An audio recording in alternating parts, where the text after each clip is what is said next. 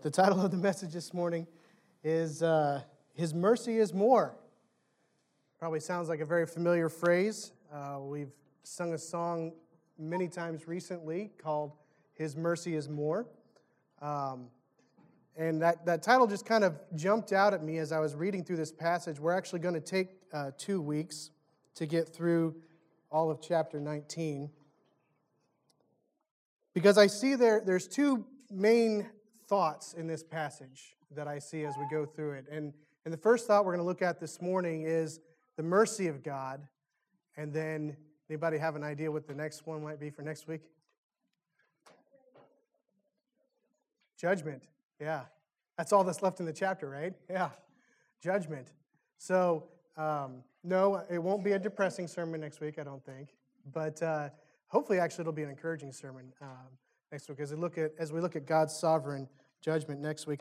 But this morning, I wanted to really focus on God's mercy that He shows us here in this uh, interaction that He has via the angels with this man by the name of Lot. And of course, many of you in here, if you've been saved and read your Bible, uh, probably many times you've been saved for a while. You probably know the story of Lot. You've probably heard Uh, sermons on the story of Lot. Um, you probably think there's probably not much else that you can learn from the story of Lot, um, because it's a it's a pretty short story. We've we've seen Lot a few times so far in the book of Genesis. We've seen him uh, coming traveling with Abraham. We've seen him being taken away when uh, when the kings came and, and took over all those cities and and and took hostages. And Lot was one of the hostages that was taken. And uh, we saw Abraham interceding physically for Lot. At that time, he went to war to, to save him, to rescue him, and bring him back. Uh, and then, of course, uh, they, they went down to Egypt. They came, or, or that was before they came went down to Egypt. But they were, they were split up um, between Lot was on the right hand and, and Abraham was on the left, and and they uh, they were not really together. But of course, Abraham's been, kind of been keeping his eye on him, right? Abraham knows what's going on and. in Lot's life. And of course, last week, uh, we saw Andy took us through chapter eighteen, discussing what uh, what's about to happen. God uh, comes down and, and speaks with Abraham, and he, he reminds him again and, and promises him again that he's going to have a son. But then he says to Abraham, this is what I'm about to do. I'm going to destroy Sodom and Gomorrah and the cities of the plain. I'm going to I'm going to wipe them off the face of the earth. I'm going to take them out. And, of course, we have then this intercession that Abraham has with God in regards for Sodom and Gomorrah. But he's not really doing it necessarily for Sodom and Gomorrah, although I'm sure that he doesn't want to see anybody destroyed. He's really caring about Lot. And we see this dialogue back and forth between Abraham and God, and, and, and Abraham keeps whittling down His, his number of righteous people, that if there's if there's this many righteous people and it gets down to ten, if, if there's ten righteous people, will you will you spare the city? And, and God promises, yes, I will. And then, of course, we come to this chapter, chapter nineteen. And and we see Lot uh, here, and where is he at? He's he's in Sodom. He apparently has a dwelling, a house in Sodom. He is sitting at the gate when the angels come to Sodom. Uh, usually the gate was, was a place of either um, uh, authority or oftentimes market, uh, which would make sense with, with Lot. He was a trader. He was a um, not like a not like a turncoat, but I mean like a somebody who traded things. Um, he was he was some he was a, a nomad originally, and so he had lots of wealth. I'm sure he did business there. Um, it was also a place oftentimes of where, where judgment was handed out, where people would bring uh, cases before people. So this was a this was a, a pretty busy area. We've got the the the place where, where Lot is sitting, and we don't know what exactly Lot's doing there. We just know that he's there. And here come these two angels. And these two angels come in. Of course, um, you see the, the terms men and angels interchangeably in this passage, talking about these two individuals because they came in appearance as men, right? We see that back in chapter eighteen uh, when it says that God even showed himself as a man to Abraham. So there were three men there standing before him. So we have these two men, which we know to be angels, and and the passage starts off pretty well, don't you think? I mean, here, here come these angels. They walk into the city, and uh, and, and Lot is there, and he sees them. Now, we don't know. The Bible doesn't tell us that Lot recognized them as being angels, as being spiritual beings. Uh, but Lot certainly recognized that they weren't from around there. Lot certainly realized that these guys were visitors, and something about them seemed important enough that he wanted to make sure that they were safe. And we read through the passage earlier, so I won't reread everything. But it's interesting. He says to them, you know, come, come to my place. I'll, I'll feed you. You can spend the night, and, and I'll take care of you. you. You know, wash your feet. It'll be comfort. You know, that he's being hospitable. He's inviting these men to come and, and stay with him. And their response is, no, we'll, we'll just stay in the town square.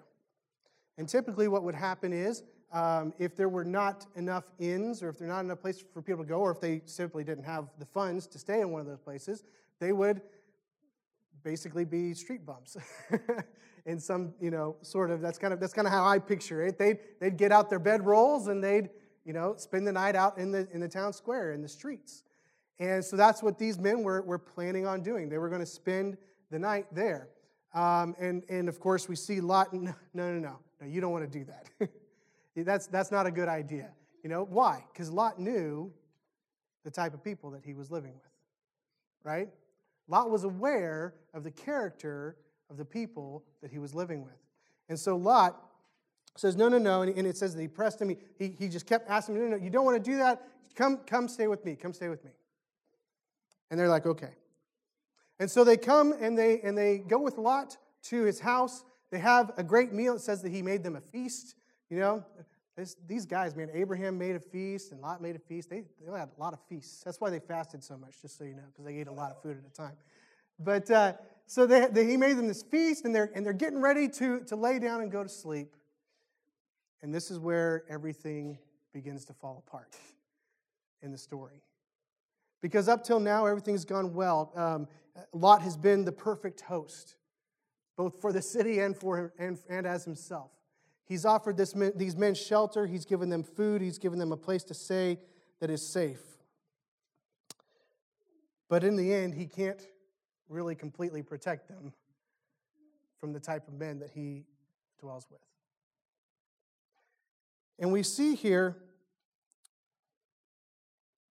Lot about to make um, a very foolish decision.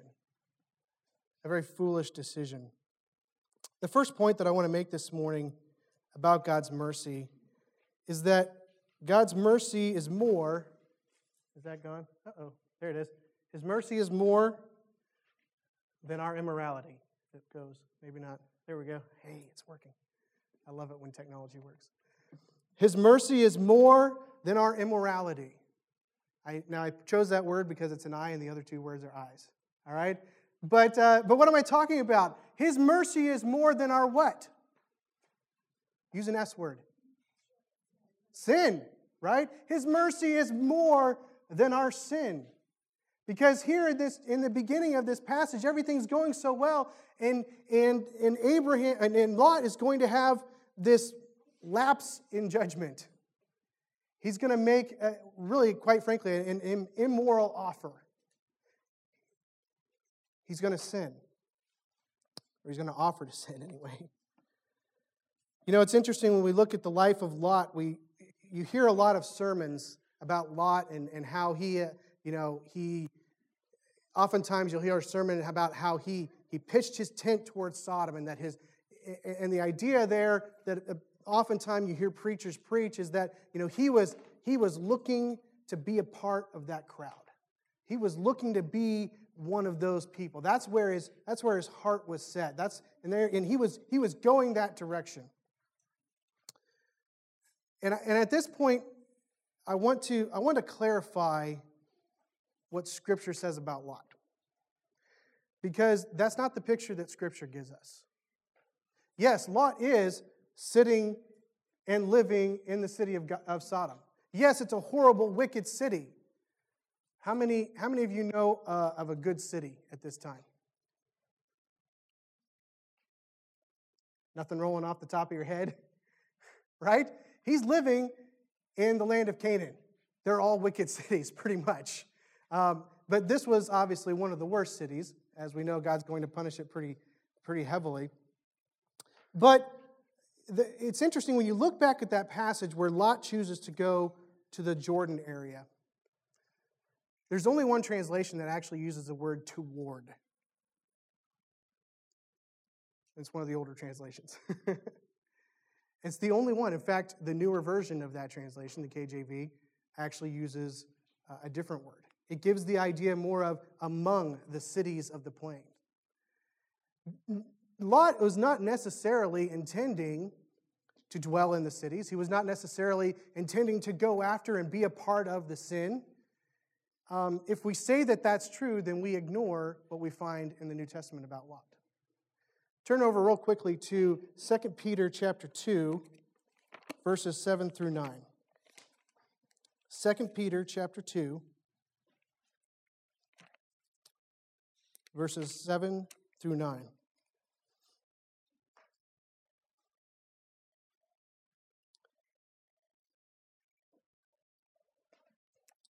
I think I might have the wrong passage here. Oh, I'm in First Peter, that's why. Might help if I turn to the right place. Second, Second Peter chapter two, verses seven through nine. This is a passage where God is talking about false prophets. He's talking about those who he punishes and those who he preserves. In verse seven it says, "And if he rescued righteous Lot." That's an interesting word, is it not? And if he rescued righteous Lot, greatly distressed by the sensual conduct of the wicked. Think about that. Righteous Lot, greatly distressed by the conduct of the wicked. Is that not what we actually see in Genesis nineteen? Is that not the testimony that really is borne out about Lot in Genesis nineteen? Yes, he's going to, he's going to offer an immoral act. Absolutely, he's going to fail. He's going to sin here. He's not perfect. But what do we see? We see him attempting to turn these men away, do we not? We see him telling these men that it's not right. Righteous Lot, greatly distressed by the sensual conduct of the wicked. For as that righteous man lived among them day after day, he was tormenting his righteous soul over their lawless deeds that he saw and heard. So even though Lot finds himself in Sodom, I think it's I think it's a very big stretch and quite frankly against really what Scripture says about Lot to say that he has gone down this quote-unquote slippery slope. If you've ever heard a sermon about Lot, it probably talked about the slippery slope of sin. And, and quite frankly, I don't think, if you're honest with Scripture, that you can say that. Because not only does Peter call him a righteous man and says that his soul was tormented by the evil that was around him, but here in this passage we see that he's trying to keep them from doing those evil deeds. Yes, part of that's just because he wants to be a good host. I mean, obviously, it's not a good idea. It's not, it's not, you know, good marks as a host if the people that you're hosting get taken. That's that's pretty bad. You know, you're going to get, you know, a lot of one-star reviews on that one, okay? So he, he's obviously part of that's driven by trying to be a good host, but the other part is driven by his desire for righteousness. He is a righteous man, but yet here we find him failing. Have you ever made a rash decision that was the wrong decision? Have you ever chosen to do something Uh, off the cuff that in the end you realize, man, you know, I really, I really messed up there. Maybe it's in a conversation that you're having with a coworker or a family member or or somebody else, even a neighbor, and you and you maybe start talking about something you shouldn't talk about,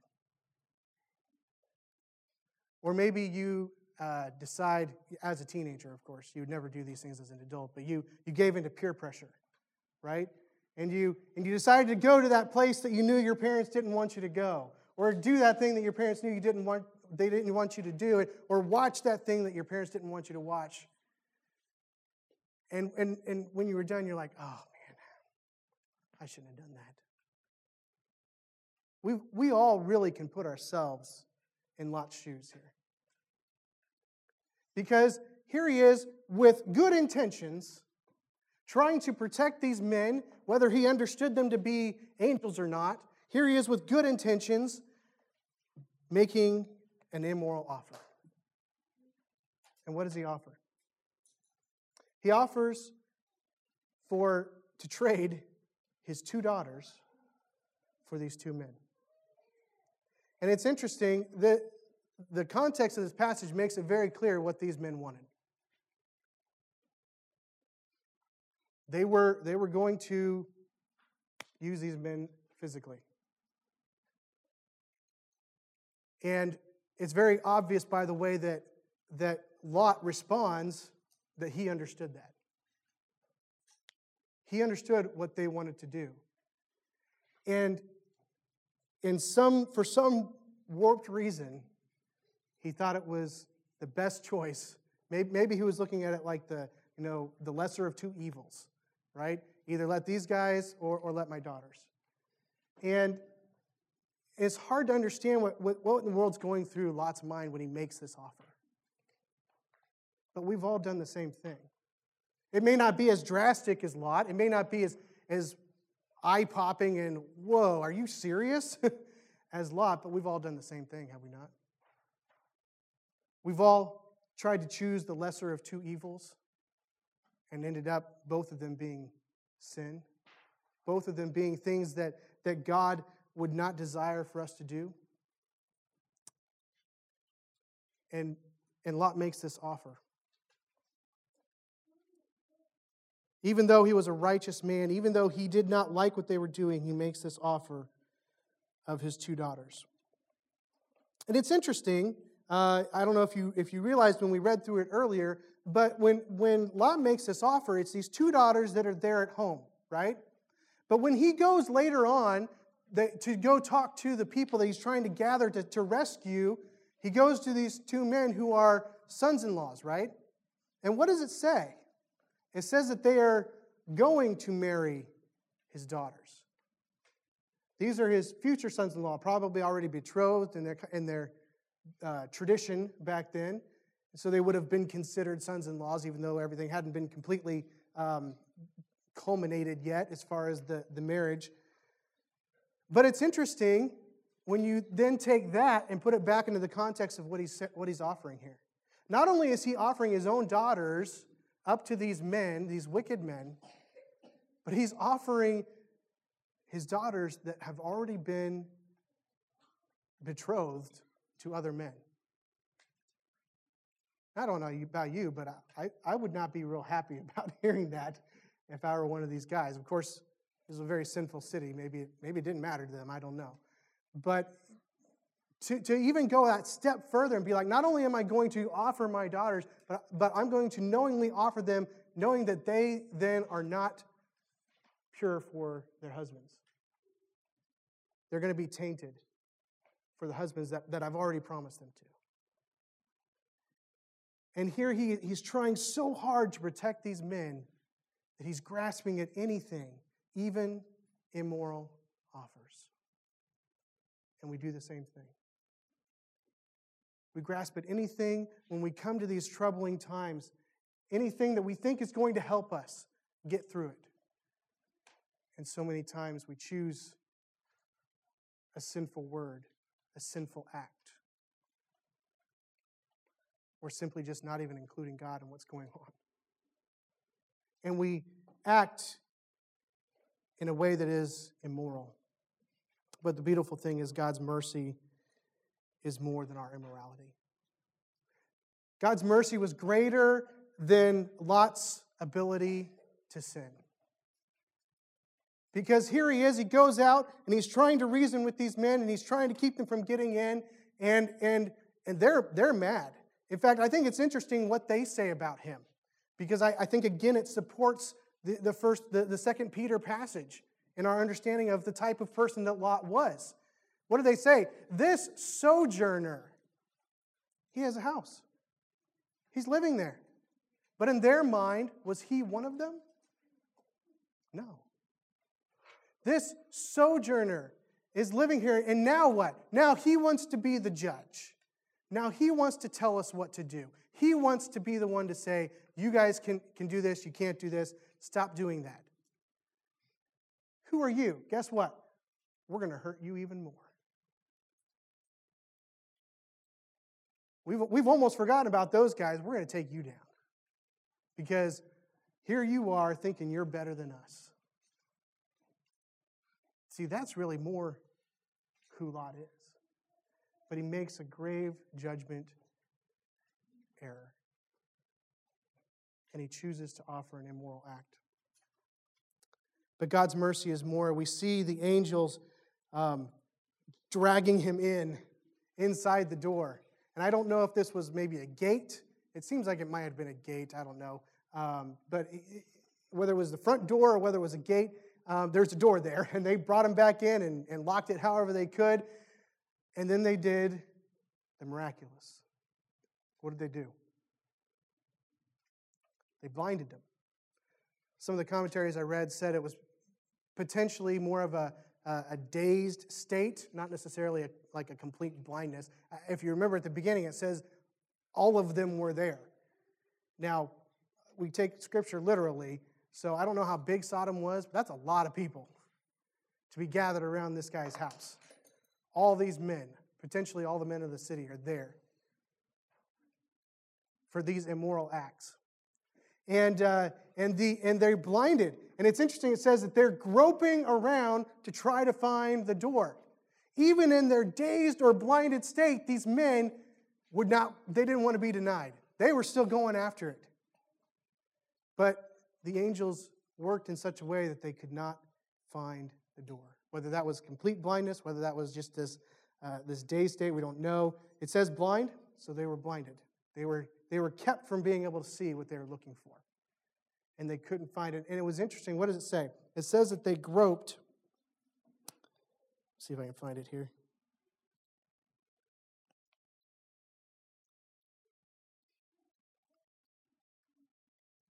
They wore themselves out groping for the door. Wore themselves out.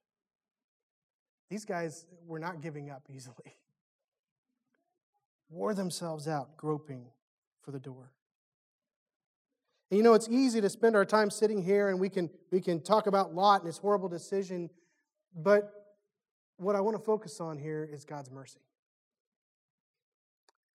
In spite of Lot's immorality, in spite of his offer of, of a sinful act, God intervenes and mercifully spares him and his daughters. We know, of course, that God has a greater plan. We've read through the passage. You've probably heard the story multiple times. You know that God has a greater purpose. That's one of the reasons why he stepped in. But his mercy is more than Lot's immorality. It's more than our immorality. And, and we have no further to go than Ephesians chapter two to see that for ourselves, do we not? Ephesians chapter two, let's read it very quickly.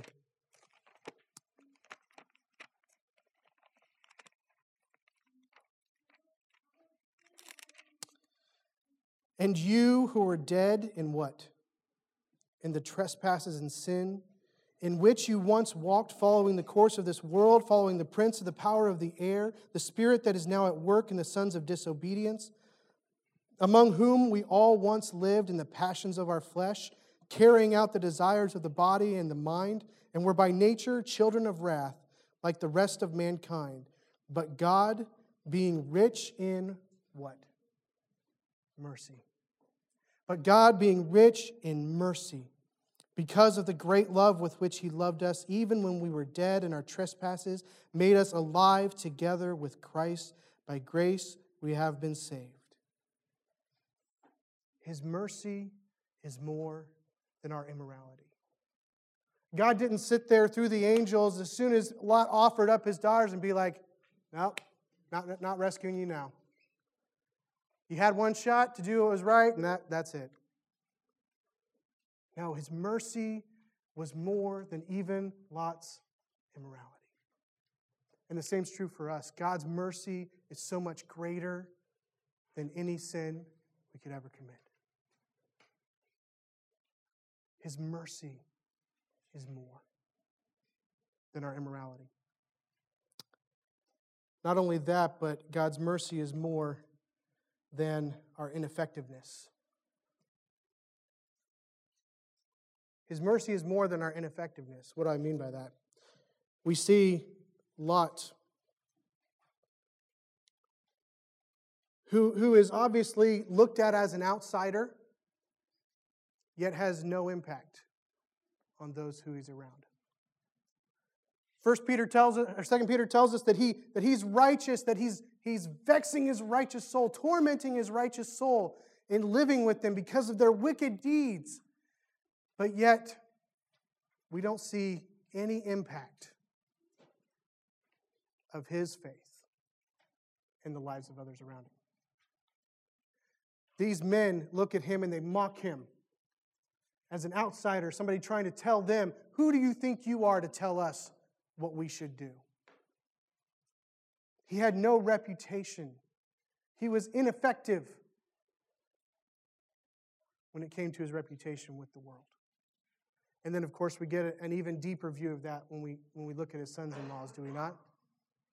They say, we're going, we're going to destroy the city. Anybody that you have, go get them. Bring them out. They can come with you. The offer is available for anyone. Anyone who, anybody that you can convince to come will save them.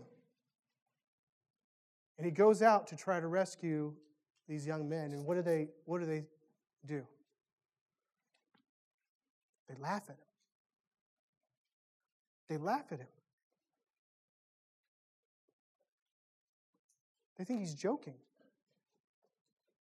And I can just picture this, this idea where, where, where Lot is, is probably running through the streets, going to these men's houses and beating on the door. And they open the door and he says, look, the city's going to be destroyed. God is going to destroy the city. You need to come with me to be saved. What? What are you talking about? Crazy man. It kind of reminds me of, sorry, I, I, I have a movie brain, you know. It kind of, kind of makes me think of Beauty and the Beast when Belle's dad goes in and he's like trying to get people to help go back and, and save his daughter, and they're all just like, yeah, crazy Maurice, you know. They're just laughing at him. They think he's, they think he's, you know, gone nuts. That's kind of what I picture here as, as I see Lot going to these future sons-in-laws and trying to convince them, come out, God is going to judge this place. And it makes you wonder, is that the first time they've heard him even talk about God? We don't know. The Bible doesn't tell us. But they certainly aren't very impressed by his motivational speaking. They certainly aren't, aren't impressed enough by his, the, the seriousness that he portrays to understand that this is really going to happen. He was ineffective. Even though he was a righteous man, at least as far as we know, within the four walls of his house, there doesn't seem to be any reach outside. There doesn't seem to be any impact made outside. One of the things that I typically think of a lot when I um, get asked to find a new place of employment um, is thinking back on, you know, the last year or two or however long I've been at the at the current job. And one of the things that I always think about is, did I did I have an impact on the people that I worked with? Did they know me as just a nice guy? Hopefully they didn't know me as a jerk. Then I really didn't. But did they did they know me as just a nice guy, a fun guy? Somebody that we have, we have a good time with, a, a good worker? Or do they know me as a godly man? Do they know me as a follower of Christ?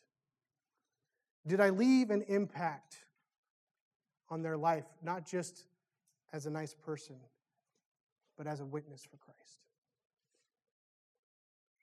Is that, is that my testimony? And there have been times when The answer is yes. And I can point back to certain things. And there have been times when the answer is, man, really, not really. And God has put us in all of our positions, whether it's in our family, whether it's in our job, whether it's in our neighborhood, all these opportunities that we have to be salt and light, to have an impact on the world around us. And so often we fail, do we not? We fail. It's interesting. God is still merciful to Lot, even in his ineffectiveness. God could have waited for Lot to come back and been like, they won't listen to me. They won't listen, they won't come. And, and God, God could have said, well, here's the deal, Lot. I told Abraham ten. So, you know, good luck, man. Because there's not ten. But that's not God's response. He's still merciful in rescuing Lot from destruction. He's still merciful in spite of his ineffectiveness to reach the world around him.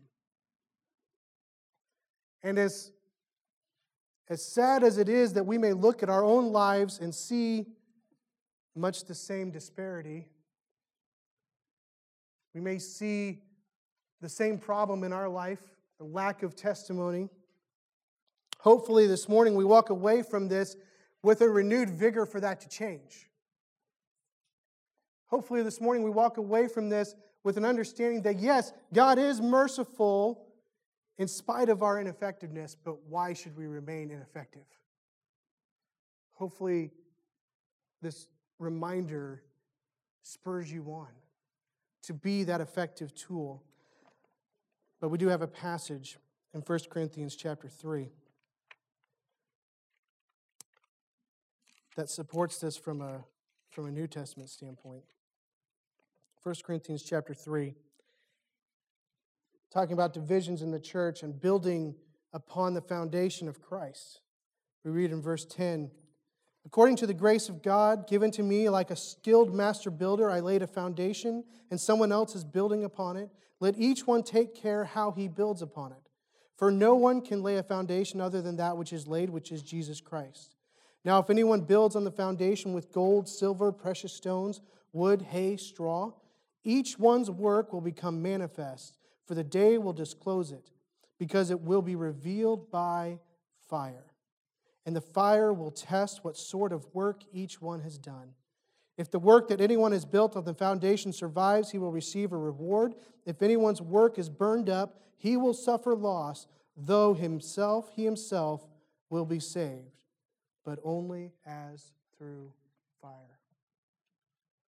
We will all one day stand before Christ. And of course, if we've accepted Jesus Christ as our Savior, if our name is written in the Lamb's Book of Life, we are free and safe from the destruction. But will there be a reward? Will we have made an impact on this world for Christ and His kingdom? If so, there will be a reward. But if not, the way that he describes it here is that you will be saved just barely. Not only just no reward, but it's like you're getting in by the skin of your teeth, buddy. Of course, not because of anything that we've done. Only because of what Christ has done. Only because of that foundation that was laid, which is Jesus Christ. How sad for us if we get to the end of our life and this is the mercy that we have to cling to. But praise the Lord that it's there. Praise the Lord that despite our ineffectiveness, He's still merciful. He doesn't give up on us. He did the same with Lot. Lastly, God's mercy is more than our immorality. It's more than our ineffectiveness. His mercy is more than our insubordination. Did you guys catch that? More than our insubordination. What happens here? We have Lot. As morning dawns in verse fifteen, it says, the angels urged Lot, saying, up, take your wife and your two daughters who are here, lest you be swept away in the punishment of the city. And what's the next three words? But he lingered. But he lingered. What was going through his mind? You know, he knows everything's going to be destroyed. Everything that he owns. Everyone that he knows. Everything that he loves. Everyone that he loves. Other than those few who leave with him. Destroyed. Gone. And he hesitates. He, he lingers. So what did God do? Fine. We'll just get you out ourselves, right? He's lingering there. He's waiting. So the men seized him and his wife and his daughter, two daughters by the hand. The Lord being what? Merciful to him. The Lord being merciful to him. And they brought him out and set him outside the city. And not only that, but later they say, go, escape, go to the hills. And, and, and Lot says, mm. Hold on a second. Um, so the hills. Not a big fan of the hills. Um, could we just maybe go over to this other little city? You know, it's just, it's a little city. You know, it's almost like he's saying, God, it's it's no big deal. It's just a little piece. It's a little piece of what you were going to destroy. Can you just kind of keep that one back? That's basically what he's saying there. Because this city is in the same plains as all the other cities that God is going to destroy. I don't, I don't want to quite do exactly what you want me to do. First, I don't really want to go at all, and you drag me out and stick me outside the gate, and now you tell me to go to the hills. Eh, really don't want to be in the hills. It's interesting. Where does he end up? In the hills, if you've read the end of the chapter. Doesn't really want to be there. I want to go to the city. Can I go to the city, please, Dad, please? You know, ever had that? A little bit of insubordination from your kids. Let's not do it that way. I've got a better idea. And Lot's trying to, trying to work out the way that he wants to work it out. Get kind of everything that he desires without giving up too much. And God lets him have it. He says, okay, you can go to this city. But what does he say? It's interesting. What does he say? He says, you have to go because I can't destroy the city till you're gone. Isn't that interesting? You have to go because I can't destroy the city until you're gone. In spite of his immorality, in spite of his ineffectiveness, in spite of his, his insubordination, God was bent on being merciful to Lot. And is he not the same for us? How often do we, just like Lot, resist God's plan and God's purpose for our life, his calling for our life? How often do we resist talking to the person that he tells us, that he pricks our heart and says, I want you to witness to them? How often do we resist that? How often do we resist giving to something or someone that he calls us to give to? Say, well, yeah, but I, I, I gave to this other thing. Isn't that enough? You know, I went, I went on this uh, missions trip. Isn't that enough? Yet God calls us to live for him. And so often, we ourselves are insubordinate. And yet, he is merciful to us. Eric mentioned it earlier. First John one nine. No matter what we've done, no matter how far we've gone, First John one nine is still true. If we confess our sins, he is faithful and just to forgive us our sins and to cleanse us from all unrighteousness. Not only that, but he desires for us to call on him for mercy. Did you know that? He desires for us to call on him for mercy. Turn over real quickly to Hebrews chapter four. Hebrews chapter four. And then we'll be done.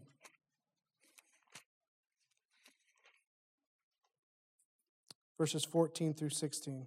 Talking about Jesus as the great high priest and everything that he does for us. Since then, we have a great high priest who has passed through the heavens, Jesus, the Son of God. Let us hold fast our confession, for we do not have a high priest who is unable to sympathize with our weaknesses, but one who in every respect has been tempted as we are, yet without sin. Let us then with what? Confidence. Let us then with confidence draw near to the throne of grace that we may receive what? Mercy. That we may receive mercy and find grace to help in time of need. Our God is a merciful God. Yes, next week we're going to look at our, our God as a sovereign judge. And we're going to look at the devastation that he brings down on these cities. But he's also a merciful God. It's interesting, the rest of that Second Peter chapter talking about Lot is emphasizing the point, the point that God is able to save the righteous and punish the unrighteous. He has the ability to do so. His mercy is more than our, than our immorality. His mercy is more than our ineffectiveness. His mercy is more than our insubordination. I, I think of Christ's story of the prodigal son. The son who had taken everything that was owed to him, squandered it, lived a riotous life, and then came back willing to be a servant, and yet the father in mercy and love reaches out and embraces him and welcomes him back as a son. And that's exactly what our Father does. In spite of everything that we do to fail, his mercy is more. Father, we thank you that your mercy is not reliant upon our faithfulness. It's not reliant upon our faith. You are merciful because you are a merciful God. And you choose to have mercy upon us in, in ways that often we don't even recognize. Lord, I pray this morning as we've looked at the story of Lot that you would open our eyes to the many ways that you are merciful to us. Yes, in salvation, Lord, that's the biggest that we that we look at. But even in our day-to-day lives, so many ways that we are sinful, so many ways that we are ineffective, so many ways that, that we push back against your will. And yet you lovingly correct. You, you lovingly show mercy over and over and over again in our lives. Help us to be cognizant of us. Help us to be thankful for it. And I pray that you would be glorified as we recognize it more and more in the days ahead. We pray that you would be that you would be with us in our time this morning as we as we seek to share what you've done in our hearts. I pray that it would be a blessing to all who participate. I pray that you would open our hearts and minds to how you would have us to change and become more like Christ. For it's in his name we pray. Amen.